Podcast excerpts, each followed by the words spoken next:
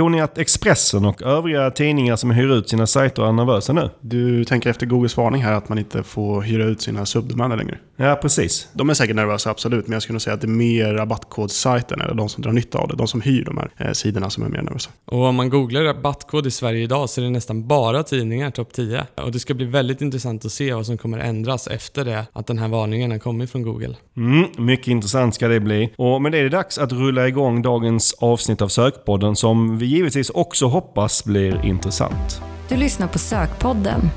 En podcast för dig som gillar Google, SEO och SEM. Sökpodden görs av Pineberry.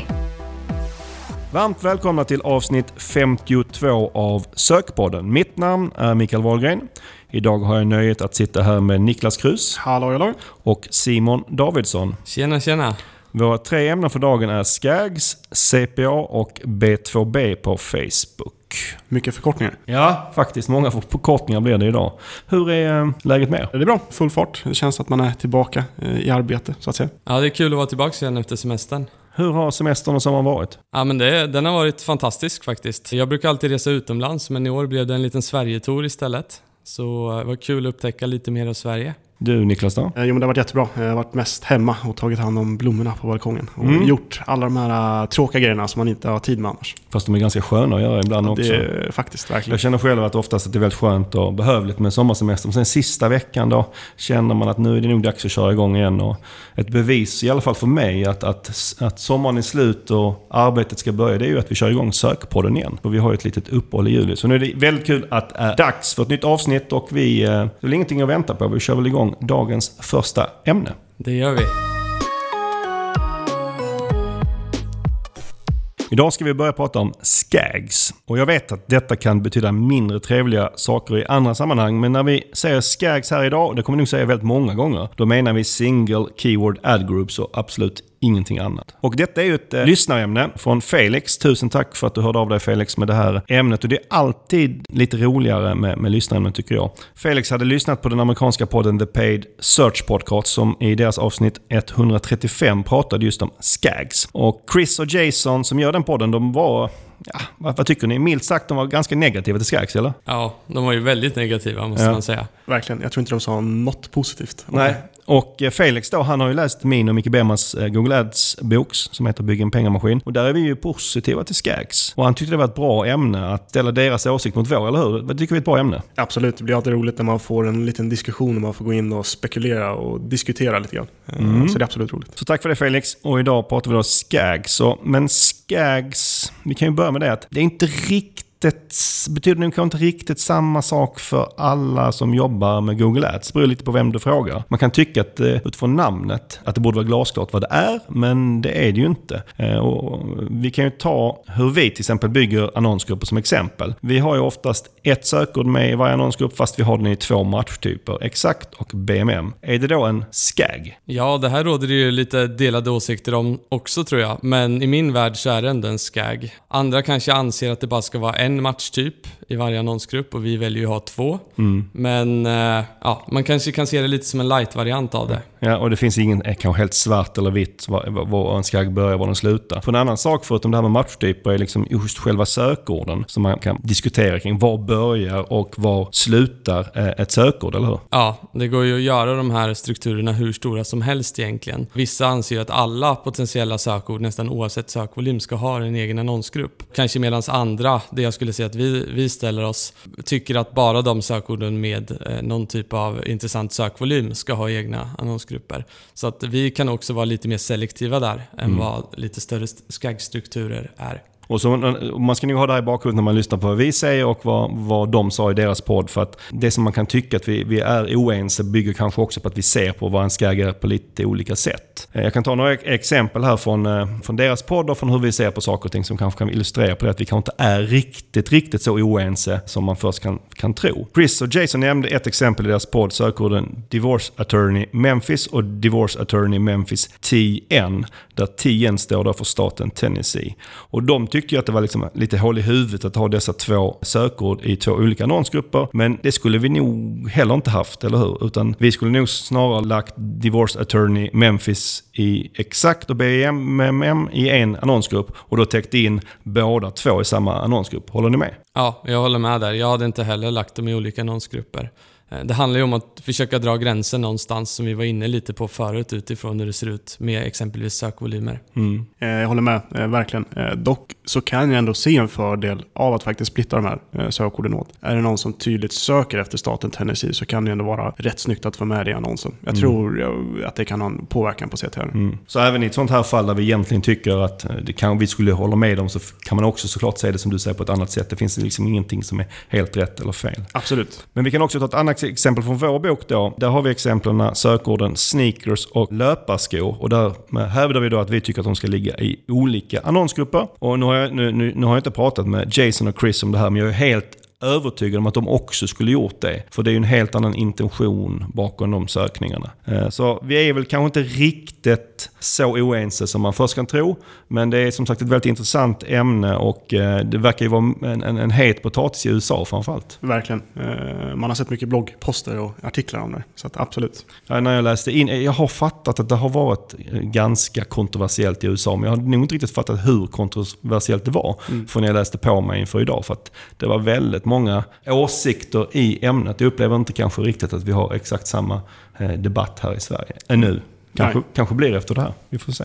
Så idag tänkte vi då att vi ska gå igenom de argument mot skag som Chris och Jason tar upp i sin podd och eh, andra argument som brukar dyka upp som mot eh, skags. Men vi kan väl börja med de fördelarna som finns med skags eller varför man överhuvudtaget använder skags, varför det är så populärt. Varför, varför är det det? Ja, men, eh, främst skulle jag säga att det handlar om eh, kontroll och relevans. Vi vill ju ha kontroll på det vi gör och eh, det får vi ju med hjälp av en sån struktur. Sen så vill vi också vara relevanta såklart. Så tar vi just de här exemplen som du nämnde med sneakers och löparskor så blir vi inte tillräckligt relevanta i annonsen om vi skulle jobba med de två sökorden i samma annons till exempel, eller samma annonsgrupp då. Och då får du direkt en sämre CTR och du får ju direkt en sämre QS, vilket gör att du ja, krasst måste buda högre eh, för samma typ av sökningar. Ja. Eh, och tittar vi på mer specifika sökningar som, nu har vi exemplet löparskor och sneakers, tittar vi mer på specifika sökningar på ett specifik produkt, då vill man gärna framhäva attribut med den produkten som ett pris eller storlek eller färg till exempel. Och då vill vi definitivt ha egna annonsgrupper för det. Så eh, teorin bakom Skags är helt enkelt bättre kontroll och, och även se till att få, få ordning på relevansen i kontot. Mm, och det är ju det vi upplever att man får. Det är därför vi förespråkar det. Att det blir bättre. Det blir bättre resultat helt enkelt. Ja, Verkligen. precis. Okej, så det är liksom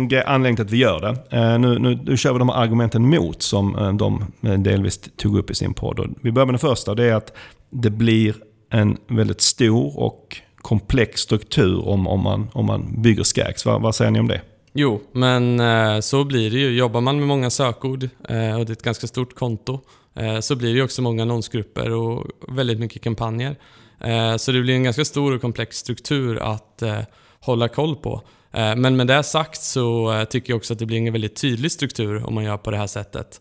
För om man har 20 olika sökord i en annonsgrupp till exempel så är det väldigt svårt att på annonsgruppsnivå se Eh, exakt vad det är man annonserar på, vilket gör att man hela tiden måste gå djupare i kontot för att analysera det. Samt att det kräver mycket, mycket mer för att justera annonscopy och vara just relevant. Så eh, där gäller det ju verkligen att hitta ett arbetssätt för hur man hanterar de här strukturerna. Jag tror du kommer in på helt rätt grej där, att det är arbetssättet, att man måste hitta en process för att kunna jobba med det här på ett bra sätt. Eh, och jag ska säga själv att jag tycker det är läskigt när man går in i kampanjer som har flera sökord. Ofta så ser man att det är huller och buller och man har riktigt inte kontroll över vilken trafik man faktiskt köper in. Och jag skulle nästan hävda att skagg gör att strukturen blir mindre komplex. Det är ganska straightforward ändå om du har allting uppdelat i egna annonsgrupper. Eh, du kan ganska enkelt få en överblick hur olika sökord har presterat och du kan ganska enkelt justera därefter. Jag, jag tror det här också till viss del är en vanesak. Att är man van på att göra på ett visst sätt så kanske man tycker att det är enklare. Och det är därför också man tycker lite olika om det här. Men jag håller med liksom att om jag skulle klicka in i en annonsgrupp och jag inte skulle veta vad det skulle finnas. Mm. Alltså det skulle ju vara som en, en negativ julklapp. Att, ja. man, man, vet inte riktigt vad det är. En bomb som ligger där, eller vad finns där för någonting som gömmer sig i den här annonsgruppen. Och att kunna liksom matcha annonser mot så här pass många sökord som vissa då trycker in i, i en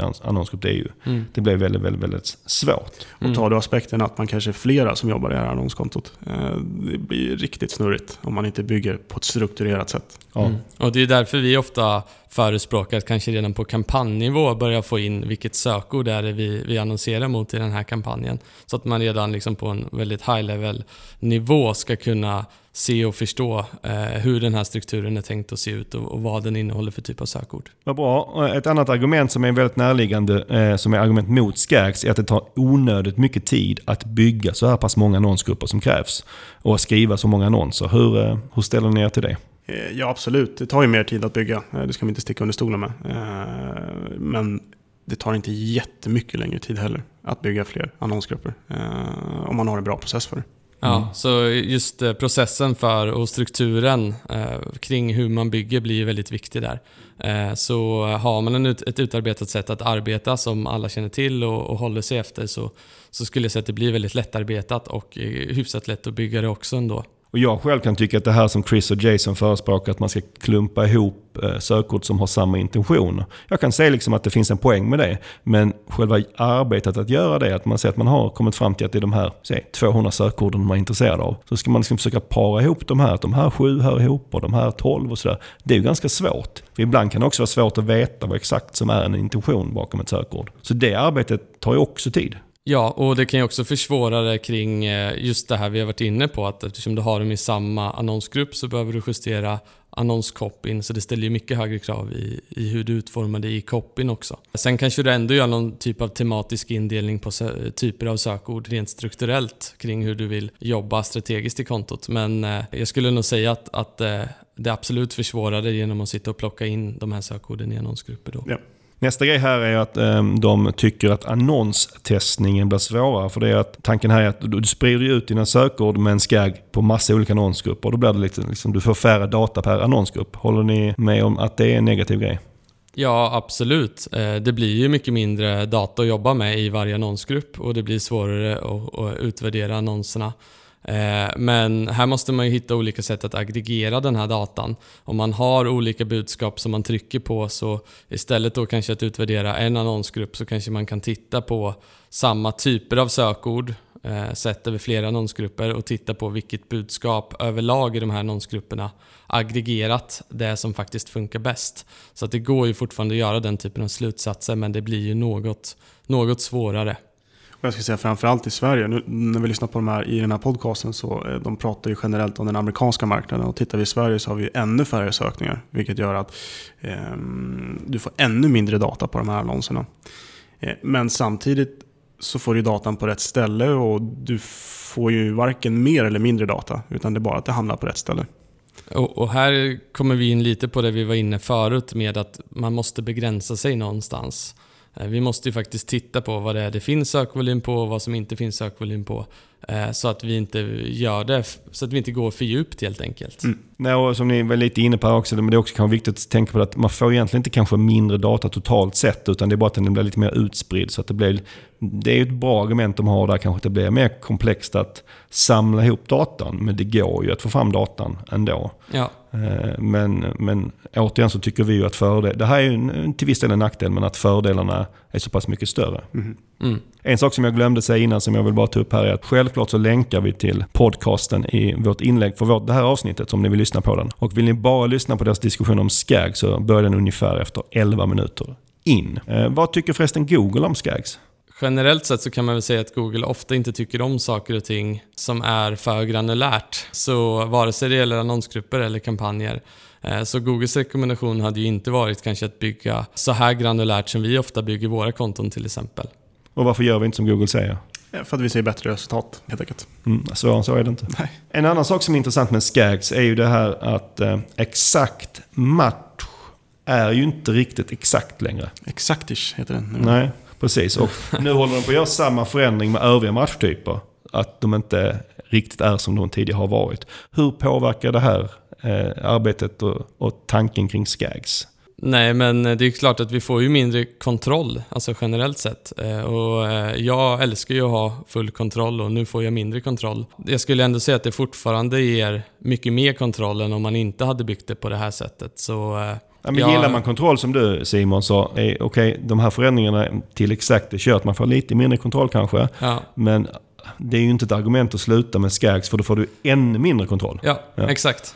Så att, Så att, eh, jag skulle säga att det snarare eh, blir som en motvikt till Googles förändringar. Ja, men man kan ju säga att Google i vissa lägen inte vill att man som annonsör ska ha för mycket kontroll. Det tycker jag att det finns många bevis på. Det har vi pratat om många gånger under, under eh, de här 52 avsnitten av Sökpodden. Eh, Och Skags är ju ett sätt, en liten motreaktion på det kan man säga. att Nej men vänta nu här Google, vi vill faktiskt ha kontroll på hur vi annonserar. Mm. Och jag ska även understryka det att du kan ju även jobba med negativa sökord idag. Negativa sökord är ju fortfarande exakt match och inte exaktish match. Så du kan fortfarande ändå styra. Så att ett överlapp mellan annonsgrupper kan man eliminera ganska smidigt ändå. Det blir Mm. bara lite mer jobb att göra det men Absolut. Ja. fortfarande tycker vi att det är värt det.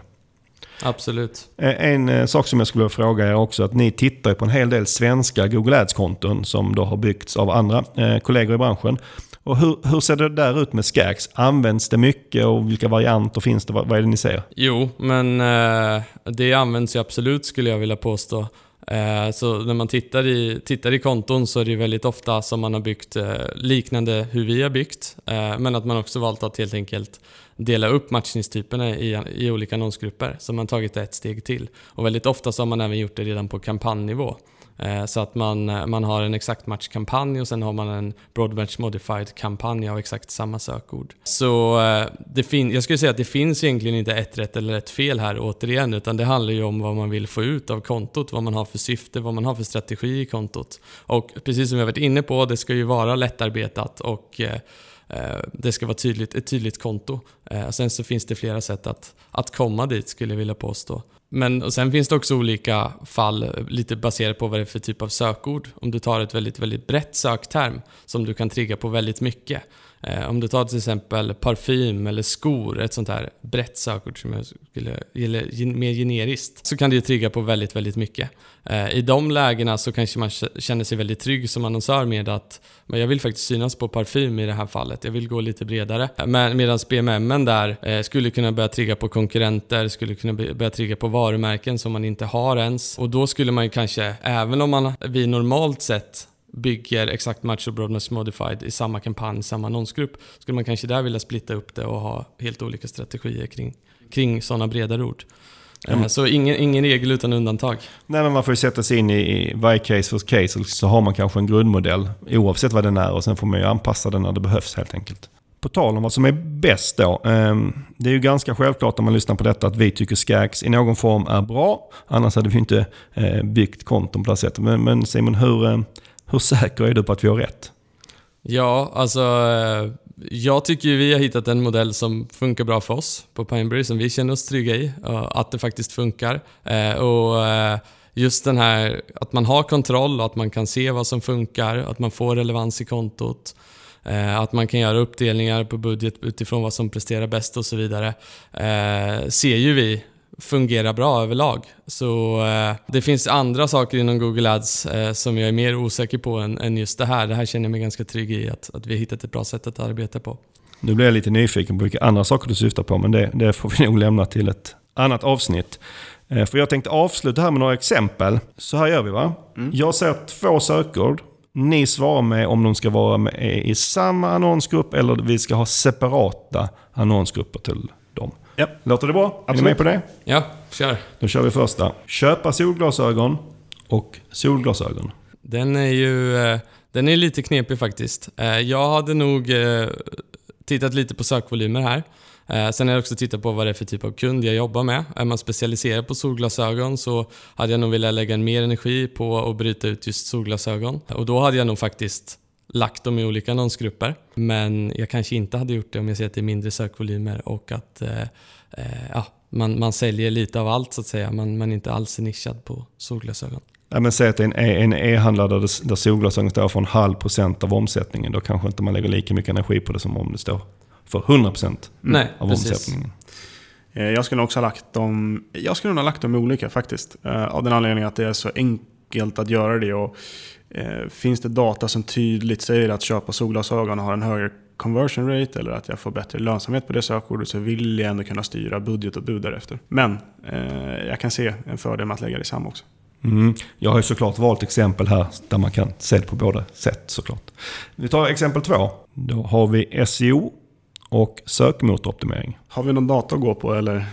Ja, vi kan säga att sökvolymen är, den är ganska hög på båda två. Ja. Den är Mm. tillräckligt hög för att det ska vara lönt med en egen annonsgrupp i alla fall. Mm.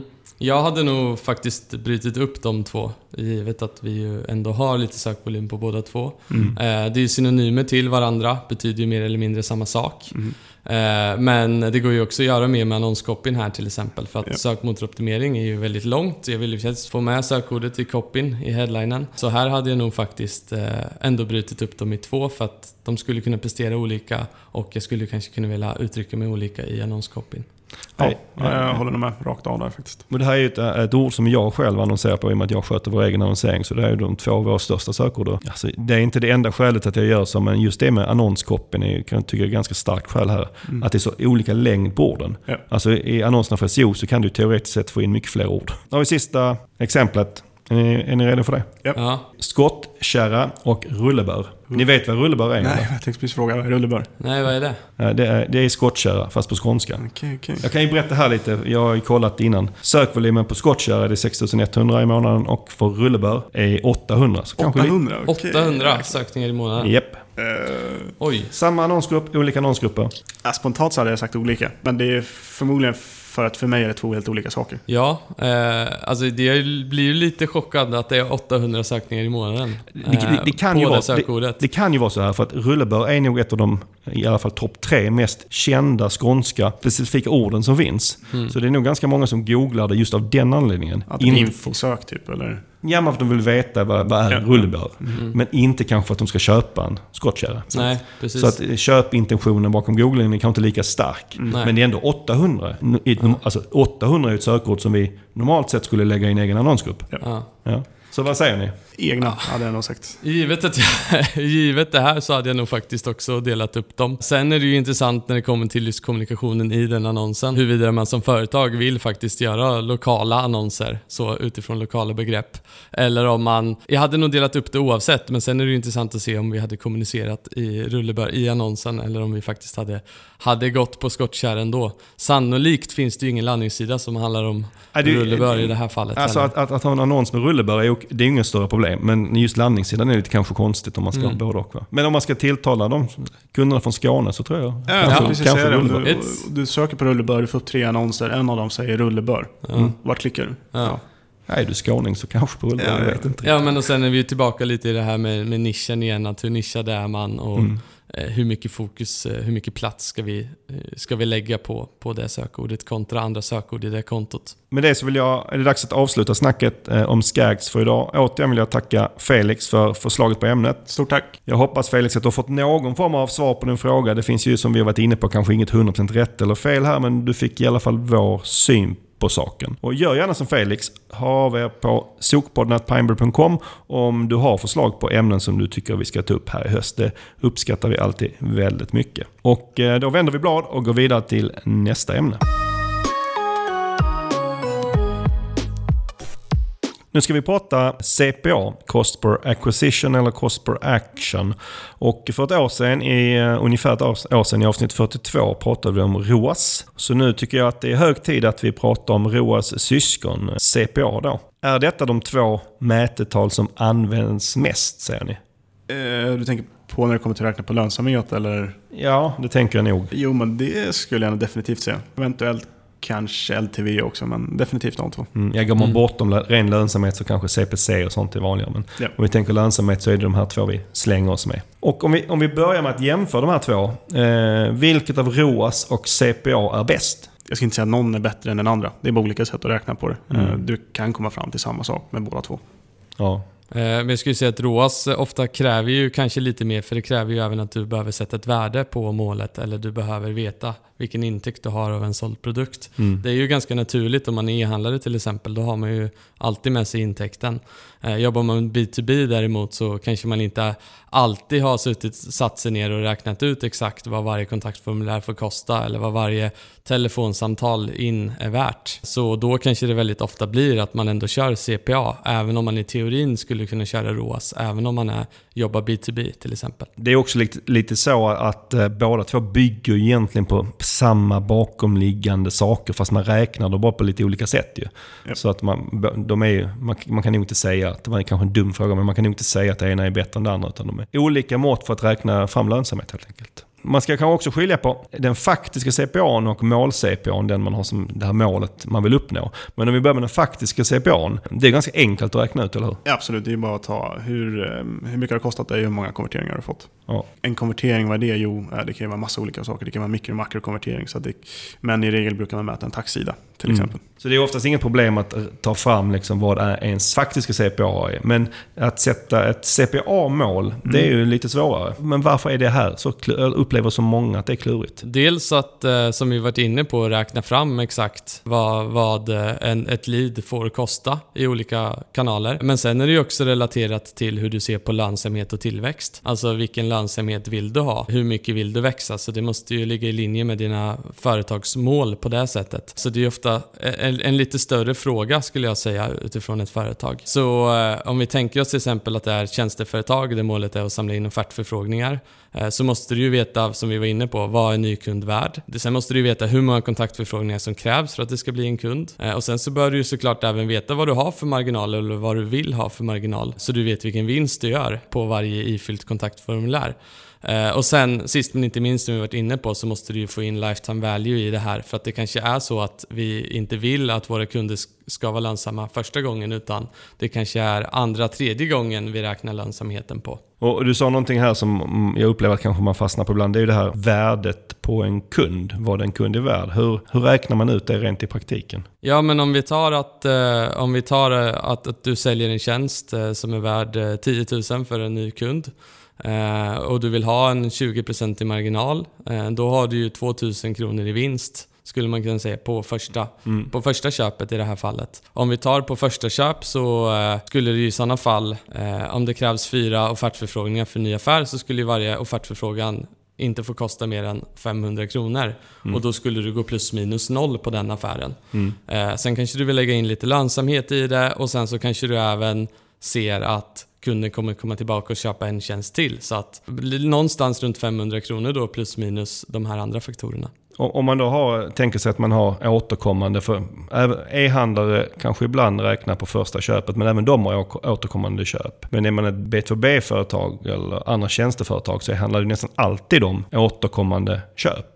Hur, eh, hur skulle man då räkna ut sitt lifetime value? Hur, hur, hur får man fram det? Lite det vi varit inne på också. Ofta vet ju snittvärdet av eh, dina affärer. Eh, du kanske har olika snittvärden på olika produkter. Eh, och sen kanske du har även olika vinstmarginaler, så det kan ju bli väldigt komplext. Men framförallt då titta på lifetime value. Hur mycket intäkter en kund genererar över tid minus kostnader för att leverera tjänsten eller produkten till kunden. Så om vi skulle kunna ta ett exempel till då. Vi säger att vi är en tidning, kanske Dagens Industri. Då behöver vi ju veta vad en prenumerant betalar i snitt per månad. Eh, och sen hur många månader man i snitt är kund. Då får du ju ut ett lifetime value för en kund. Eh, så den är egentligen ja, men ganska lätt att få fram skulle jag vilja säga. Sen kanske det kan vara svårare att få fram om du är till exempel e- e-handlare. Så där kanske Dagens Industri har det lättare egentligen att ta fram det värdet. Men som e-handlare skulle man ju till exempel kunna titta på eh, ett årligt värde. Om man kan titta på vad en kund är värd på ett år. Att man kanske börjar se på ett år istället för att se på lifetime value. Som kanske är ännu svårare.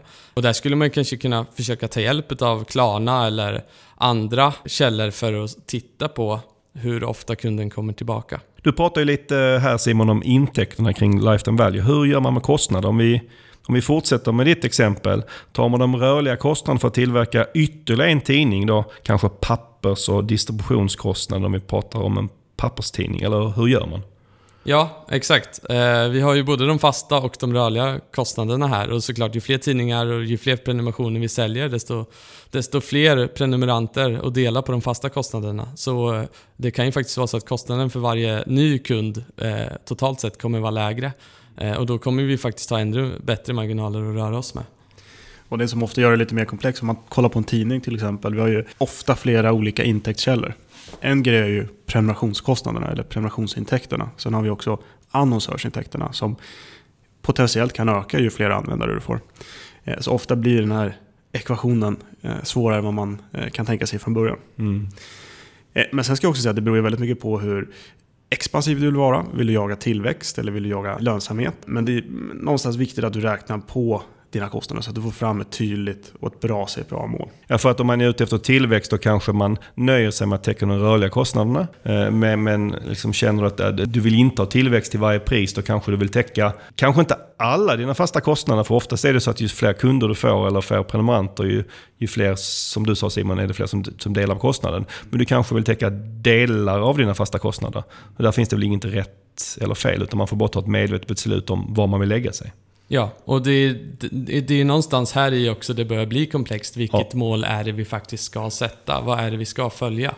Och det är just kring de här frågorna som man kanske fastnar. Att, nej, men vi, vi vet inte. Och det är ju kanske för att det inte finns något rätt eller fel. Utan man måste ta ett beslut. Och då blir det kanske lite svårt. Att man måste bestämma sig. Nej, men vi, vi struntar i de fasta kostnaderna. Kanske vissa känner att det är läskigt. Liksom. Vem ska då betala dem? Och hoppas att det löser sig sen någon gång. Men, men det det är ju sådana beslut man måste ta. Absolut, jag ska säga att gör du det första gången, du kommer nog räkna fel. Det kommer nog bli fel siffra. Och det är inte hela världen. Det viktigaste är att faktiskt börja någonstans, så att du har någonting att utgå ifrån som du kan förbättra. Väldigt, man ska ju tillägga här att väldigt många har ju ingen siffra alls idag. Så att, att faktiskt få en siffra, att faktiskt börja tänka till kring de här bitarna och ha någonting att jobba efter är ju ett stort steg framåt, även om det inte på kronan är rätt siffra. Vi pratade lite grann om LTV. Eh, någonting jag tänker spontant på är hur ofta bör man uppdatera sin LTV? Eller hur ofta bör man räkna ut det? Ja, men det är ju en väldigt bra fråga. Jag skulle säga att eh, oftare än vad man kanske normalt gör i alla fall, för att förutsättningarna kan ju förändras. Så eh, om man gör det en gång per år till exempel så ska man nog vara väldigt nöjd. Eh, sen som vi sa så är det ju en utmaning att verkligen att räkna på det. Så eh, är man till exempel e-handlare, så kanske man, eller B2B också för den delen, så kanske man ska titta på år ett istället eh, för att titta på ett lifetime value. Jag känner där att, att, eh, och där kan jag ha lite dåligt samvete för att det, det är väl på något sätt jag, i och med att jag jobbar med vår egen annonsering, att jag till viss del är ansvarig för att räkna fram vår mål-CPA. Och jag har inte gjort den så ofta, jag har inte gjort det så ofta som jag borde.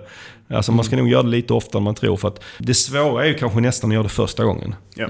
Har du väl gjort det en gång så är det inte jättesvårt att göra det nytt. Det är snarare att då har du mer data, Ja. då kan du säkerligen komma närmare sanning gång två. Så det är ju nästan dumt att inte försöka göra det någorlunda regelbundet. Eh, och eh, man ska inte vara rädd för att det kanske blir fel första gången, för man kan ju faktiskt göra om det. Det är ju ingenting som behöver vara permanent för, för resten av evigheten så att säga.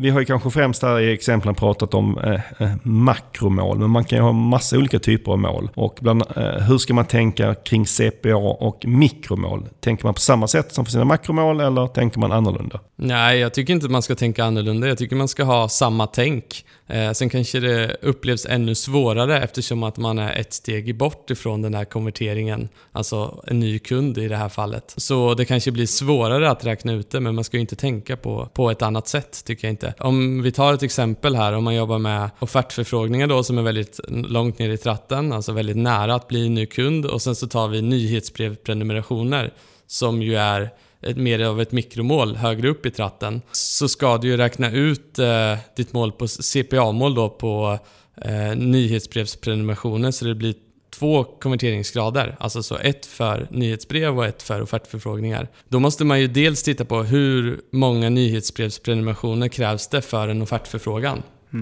Eh, Så man måste ju börja lite i den änden i sådana fall. Eh, Och dels hur många offertförfrågningar då som krävs för en ny kund. Så det blir ju ett steg till, så att säga. Kan du se en fördel av att mäta flera steg? Att vi faktiskt mäter ny, eh, nyhetsbrevsprenumeranter, att vi faktiskt mäter offertförfrågningar att vi faktiskt mäter CPA på faktiska kunder, konverteringar. Ja, men jag, jag tycker att ju mer data, ju mer, eh, ju mer konverteringspunkter man har att jobba med, desto, desto bättre skulle jag säga.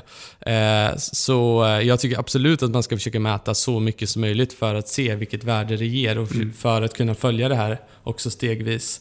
Det blir lättare att se om det är någonting som sticker ut positivt negativt också, vidare framöver. Ja, verkligen. Eh, och sen blir det ju väldigt viktigt där, eh, om vi tar, eh, vi pratar mycket Google Ads, men eh, om vi tittar på Google Ads så blir det också väldigt viktigt att man optimerar sen efter ett mål. För att du kanske har flera mål inlagda, men det gäller ju också att du värderar dem rätt där. Så att du inte bara sitter och optimerar din, din eh, om du har automatisk budgivning, så att inte Target CPA bara ligger och jobbar på att få nya nyhetsprenumeranter, utan att det faktiska värdet där kanske är offertförfrågningarna också. Det ställer ju också lite högre krav där i Google Ads. Och en praktisk sak där som jag upplever är väldigt viktig, det är ju liksom hur man, att man måste smart märka upp sina kampanjer om man har flera olika mål så att man kan göra en vettig utvärdering så att det blir rätt. Mm. Till exempelvis så, på vår egen Google Ads så jobbar vi både med offertförfrågningar och säljer böcker. Och eh, för att jag ska kunna räkna fram vad som är den faktiska CPAn för just böckerna så, om, om inte våra kampanjer hade varit eh, haft bok i sig, de som handlar om just sälja böckerna, så hade det varit jättekrångligt. Liksom. Mm. Framförallt om man har många, som vi pratade om innan, om man har många annonsgrupper och många kampanjer så, så handlar det för att kunna följa massa mål och kunna räkna ut CPA på ett bra sätt så gäller det att man har namngett det bra. Annars blir det rörigt. Ja, absolut. Mm.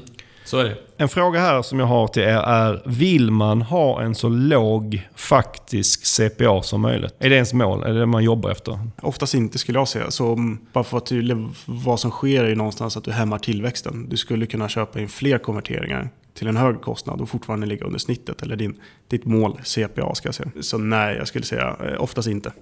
Så den med lägst CPA, eller faktisk CPA då, det är inte den som vinner? Alltså den presterar ju bäst, absolut. Men du bör kanske se till att du skalar upp den här kampanjen eller sökorden eller vad det nu är. Mm. Så att du faktiskt maximerar nyttan.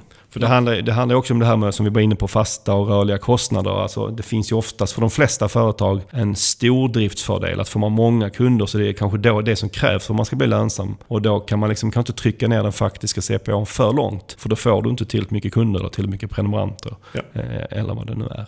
Det kan ju vara så att om du har en kampanj med väldigt låg eh, CPA så kanske du snarare vill öka aggressiviteten och trycka upp budden i den kampanjen för att mer närma dig den mål-CPAn som du har satt. Eh, likväl som du faktiskt vill försöka jobba ner CPAn i kampanjer där du har en väldigt hög CPA. Säga, när jag ser att det är för låg CPA så ser jag också förlorade intäkter. Både på Google Ads och på Facebook Ads finns ju möjligheten att välja att optimera och buda mot någon form av mål-CPA. Vad tycker ni om de, den funktionen? Om vi ska ta Google Ads-perspektivet här så, eh, eh, så gillar jag ju den möjligheten att jobba med dem i den mån man har data så gillar jag att jobba med de matematiska budalgoritmerna i så stor mån som möjligt. Tar vi till exempel Target CPA och ställer i relation till Target ROAS eh, så eh, så har ju Target CPA-algoritmen lättare också att göra ett bra jobb med lite mindre konverteringsdata. Där är ju Target ROAS-inriktningen betydligt mer datakrävande Mm. och konverteringskrävande. Eh, Jag ska säga att det är liknande på Facebook. Eh, Det funkar oftast bra att optimera mot det. Eh, De som går som förlorare, det är de som har väldigt få konverteringar. De som Mm. inte har så mycket data att bygga, dra nytta från den här algoritmen så att säga. Så nyckeln här är, som, som så ofta handlar om data. Har man tillräckligt mycket konverteringar så är det här sannolikt för de flesta ett väldigt bra alternativ. Absolut. Ja, och, och, jag, absolut. och jag vill ändå understryka och säga att jag upplever att det har blivit bättre med åren. Mm. Eh, Pratar vi två år sedan så hade den inte rekommenderat det lika varmt. Mm. Nej, algoritmen har ju helt klart blivit bättre. Jag tycker man ser det väldigt tydligt i, i många konton. Mm. Att eh, ta, just eh, Target CPA, Target ROAS-algoritmerna är betydligt bättre idag än vad de var för ett par år sedan. Vilket inte är så konstigt med tanke på hur mycket kraft både Google och Facebook lägger på att automatisera just budgivning och den typen av grejer. Nej, det ligger ju ett enormt fokus där idag, skulle Mm. jag säga. Jag säga, vi har ju pratat om det tidigare i podden, men vi får ju visst så mycket data så vi kan påverka de här aktionerna. Med de här automatiska TROs till exempel, TCPA, så sitter Google på en mängd data som vi aldrig kommer få tillgång till. Så Mm. Potentiellt så ska det bli bättre också. Och man ska också tänka, jag tycker det i och för sig på ett sätt är rätt, det verkar ju vi tycka här att man kanske inte ska jobba mot den lägsta faktiska CPAn. Men om man låter Google och Facebook göra jobbet så det kan ju räkna ut att du kommer att vara ganska nära din mål-CPA. Mm. De kommer ju försöka köpa så många konverteringar de kan till dig för det du har sagt. Mm. Så de kommer ju inte jobba ner den i botten. Nej. Men det tycker vi ändå är oftast är ganska klokt. Ja, Mm. Så, att, så att det är inte helt fel av dem att göra så. Du har ju räknat ut en, en gång, så att säga, vad det är, vart det är Mm. någonstans du vill ligga och, och då vill du såklart försöka följa det sen också. Vi hoppas att den gången inte var för 15 år sedan bara, Nej, utan man, man, gör, man gör det lite oftare. Ja, förhoppningsvis. Vad bra. Med det lämnar vi CPA för idag och går vidare till dagens sista ämne. I dagens sista ämne här i sökpodden ska vi prata om B2B på Facebook Ads och att, att Facebook är ett kraftfullt ställe att annonsera på för B2C, det tror jag alla är överens om idag. Men när jag pratar med folk om att det funkar funkar även väldigt bra för B2B så folk är fortfarande ganska skeptiska till det här. Upplever ni också att det är samma sak? Eh, Ja, men absolut. Jag ska säga att folk har blivit mindre skeptiska eh, med åren. Jag tycker vi ser mer och mer case att det faktiskt fungerar. Eh, Jag själv är helt övertygad om att det funkar jättebra för B2B-företag. Eh, Det gäller bara att du sätter upp det på rätt sätt. Och många, många ser det ju så här liksom att ja, men, LinkedIn kanske är bättre för B2B. Är, det så? Skulle du ha sagt ur ett organiskt perspektiv? Absolut. Pratar vi ren annonsering eh, så tycker jag se att Facebook krossar LinkedIn varje, alla dagar i veckan. Eh, LinkedIn är tyvärr kanske den sämsta kanalen som jag annonserat i. Det där är ju väldigt intressant ändå tycker jag. Eh, Jag som inte jobbar så mycket med annonsering i sociala medier. Man, man tänker sig ju verkligen att, att LinkedIn ska, ska vara snäppet bättre där. Mm. Krasst vad det beror på. Det är inte att det, man inte kan hitta målgrupper eller att vi inte kan visa snygga annonser. Eller krasst vad det handlar om det är att det är för dyra klick. Så det går inte ihop på slutraden. Och sen tror jag också lätt att tänka så här att att på Facebook är det ju mer jobbgrejer, det är mer bu- business to business. Och på, och, äh, förlåt, på LinkedIn är det det och på Facebook är det mer privat. Men när man annonserar så annon- annonserar man ju ändå mot en individ. Ja. Eh, och det är ju samma person som är på Facebook som är på LinkedIn. Jag vet inte hur ni känner eller agerar om ni är på Facebook ena minuten och sen går ni över till LinkedIn. Tänker ni annorlunda då eller är, det liksom, är, ni, är, är ni samma person? Krasst är en och samma person. Och det är ju egentligen personerna vi annonserar mot på Ja. något sätt ju. Kanske lite mer skeptisk till det som står på Facebook. Men eh, i regel nej, ja, absolut i samma mindset som man går in i med. Ja.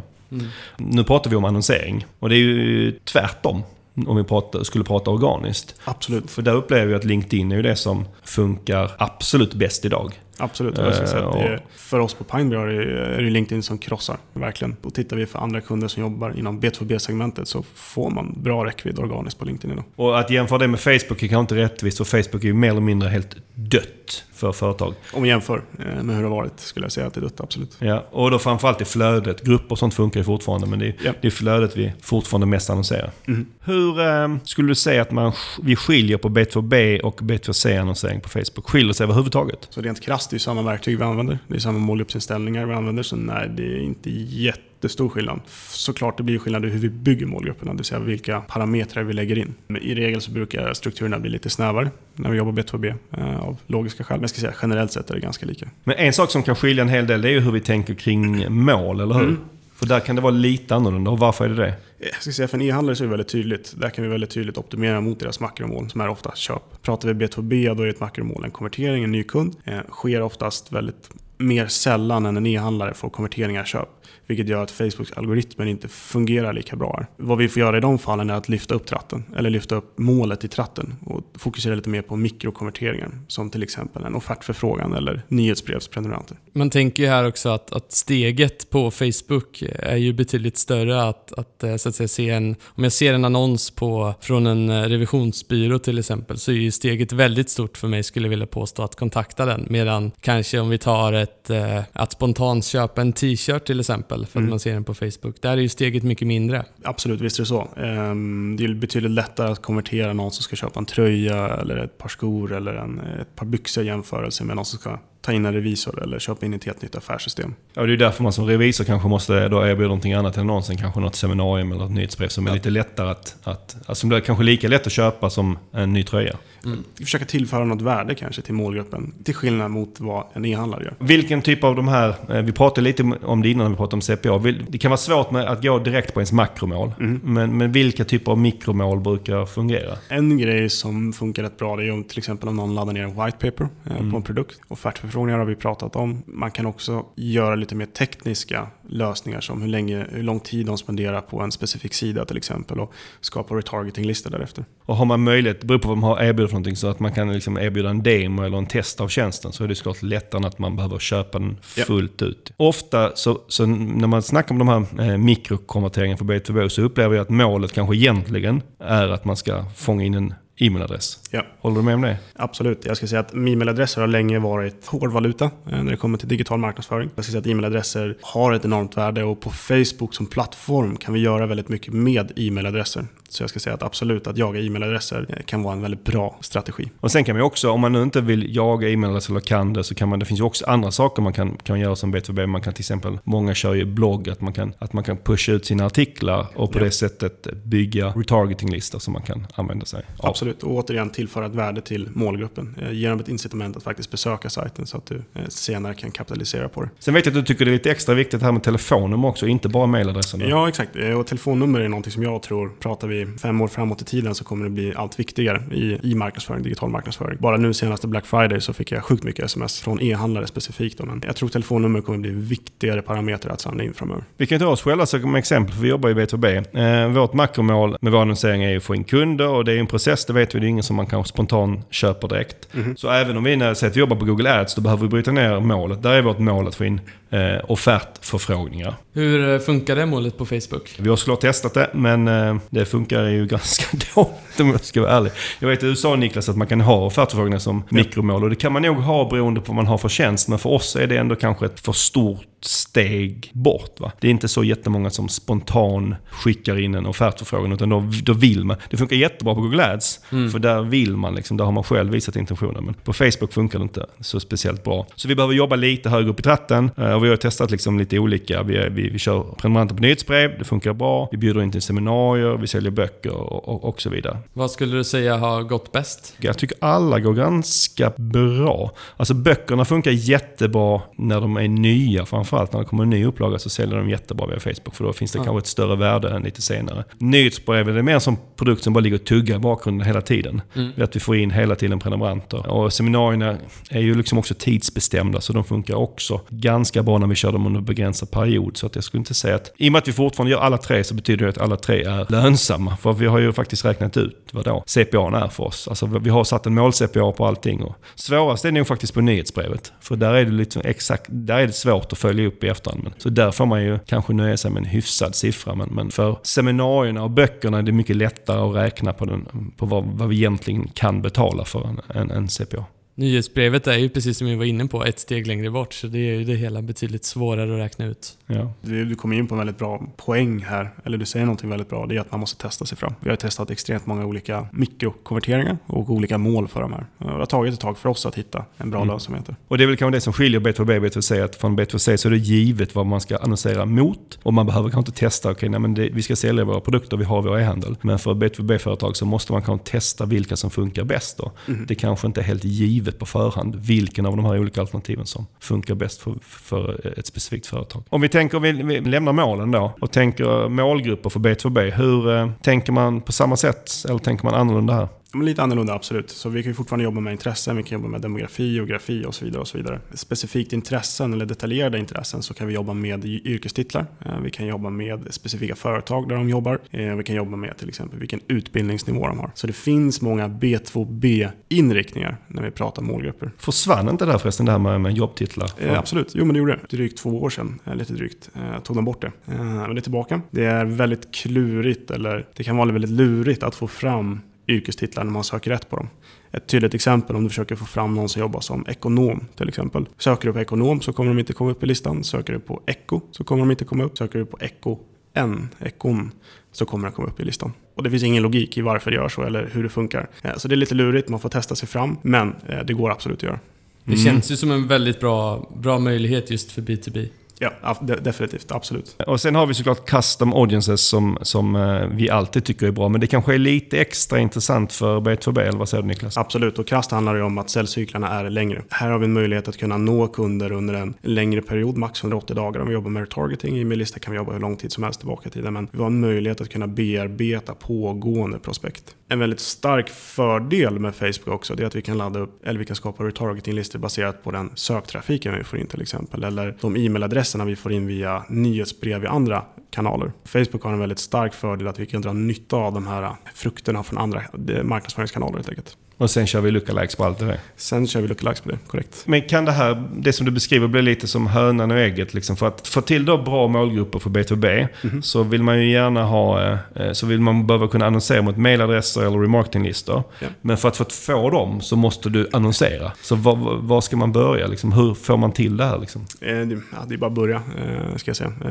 Det finns, ja, du måste ha 20 e-mailadresser eh, för att börja, så att du kan börja tämligen tidigt. Det är bara att sätta igång egentligen. Eh, Det fina med det här är att du kan ju individuellt direkt bygga ett självspelande piano. Sätter du upp allt det här så kan du eh, få nya nyhetsprenumeranter som du sen kan köra specifika annonser mot och sen ja, har du byggt ett självspelande piano som mer eller mindre löser sig självt. Eh, det med självspelande piano låter ju bra. Eh, har du några andra avslutande tips här för B2B Facebook-annonsering? Nu är vi på väg in i i högtiderna. Eh, vi pratar Black Friday, vi pratar julrea och allt vad det innebär. Om du inte har ett krasst, ett bra erbjudande under de här dagarna så pausa din annonsering. Eh, mm. Det är ingen idé för att ligga och tävla med e-handlarna som har 50% rabatt på hela deras utbud. Ehm, jag ska testa också att segmentera eh, målgrupper baserat på tider. Det är ganska vanligt inom B2B, eller jag ska säga, vi ser tydligt, tydlig trend att man tenderar att konvertera bättre under veckodagar och försöker rikta rikta annonseringen mot de här specifika tidpunkterna. Nej, det är en jättebra grej, för det vet vi på Google Ads att där gör vi ju så att, att för vår egen annonsering att vi kör ju bara dagtider ja. Eh, mm. på vardagarna. Och, och, du vet, jag frågade innan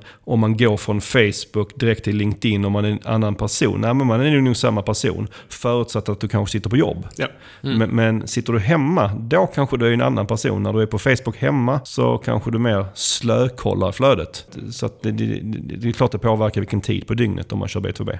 Ja, och precis som vi har sett med Google Ads där är ju att vi har tittat på också på och tagit hänsyn till kvaliteten på leadsen. Mm. Uh, och det är ju samma sak med Facebook där, att man kanske kan se att kvaliteten på leadsen till exempel under veckodagarna då är bättre än vad de är på helgerna och att det finns incitament att, att gå mer på veckodagarna. Ja, det tänkte jag inte ens på, men det har du helt rätt i. Uh, vi såg ju bättre kvalitet på de leadsen vi fick in under veckodagarna. Mm. Helgerna var betydligt sämre. Mm. En sista grej, vi har nämnt tidigare, men e-maillistor och dra nytta nytta från retargetinglistor. Köper du in söktrafik eh, på ett specifikt sökord, se till att du skapar retargeting-annonser på det på mm. Facebook. Mm.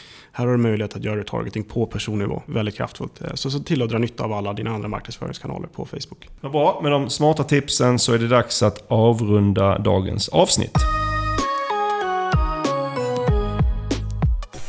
Eh, Niklas, när vi pratade om ämnen eh, för sökpodden nu i höst, så i förra veckan, så nämnde du att vi borde göra en klinik för Google Ads och Facebook Ads. Mm. Vi har gjort det för SEO är det ett par eller tre gånger. Tre gånger kanske det, alla gånger har varit väldigt uppskattat från lyssnarna. Eh, och jag tycker själv att det är roligt att göra de eh, avsnitten också. Ja, jag kan inte riktigt svara på, jag kunde inte svara dig varför vi inte har gjort det för Google Ads och Facebook Ads. Det är kanske lite krångligt att göra det, kanske därför. Men det är såklart att vi ska göra det, om det finns intresse. Så är det så att ni är intresserade av att vi kollar på ert konto och berättar här i ett avsnitt vilka möjligheter vi ser på er, på er annonsering på Facebook eller på Google, så hör av eh, dig till sokpodden at pineberry.com så ska vi se om vi kan få ihop en klinik här för Google Ads och eh, Facebook Ads i höst. Och vi kommer garanterat också eh, få till en eh, klinik för SEO. Hör gärna också av dig om du har feedback på dagens avsnitt. Det blir vi som alltid väldigt glada för. Absolut. Avslutningsvis vill jag slå ett slag för att vi eh, söker fler kollegor. Vi har tre stycken nya på väg in som börjar nu efter sommaren, vilket är väldigt, väldigt kul, eller hur? Absolut. Ja, det ska bli jättekul att få in lite nya kollegor i gänget. Får passa på att hälsa dem välkomna. Varmt välkomna. Men vi söker ju faktiskt fler. Och just nu är vi extra nyfiken på dig som har jobbat ett par år med SEM. Så om det stämmer på dig, eller eller, om du är mer inne på SEO eller Facebook, gå in på jobb.pineberry.com och sök ett av de jobb som ligger ute, eller skicka in en spontanansökan. För visst skulle det vara ganska roligt om just du som lyssnar på det här avsnittet blir vår kollega i höst? Absolut. Och det är ju faktiskt många som har börjat här som också har eh, fastnat lite för oss när de har lyssnat på podden. Så det vore ju kul att hitta fler. Man vet att de eh, brinner för ämnet så att säga. Mm, det gillar vi lite extra. Och med det så tackar vi för att du har lyssnat idag och ta hand om dig tills vi hörs nästa gång. Stort tack! Tack och hej!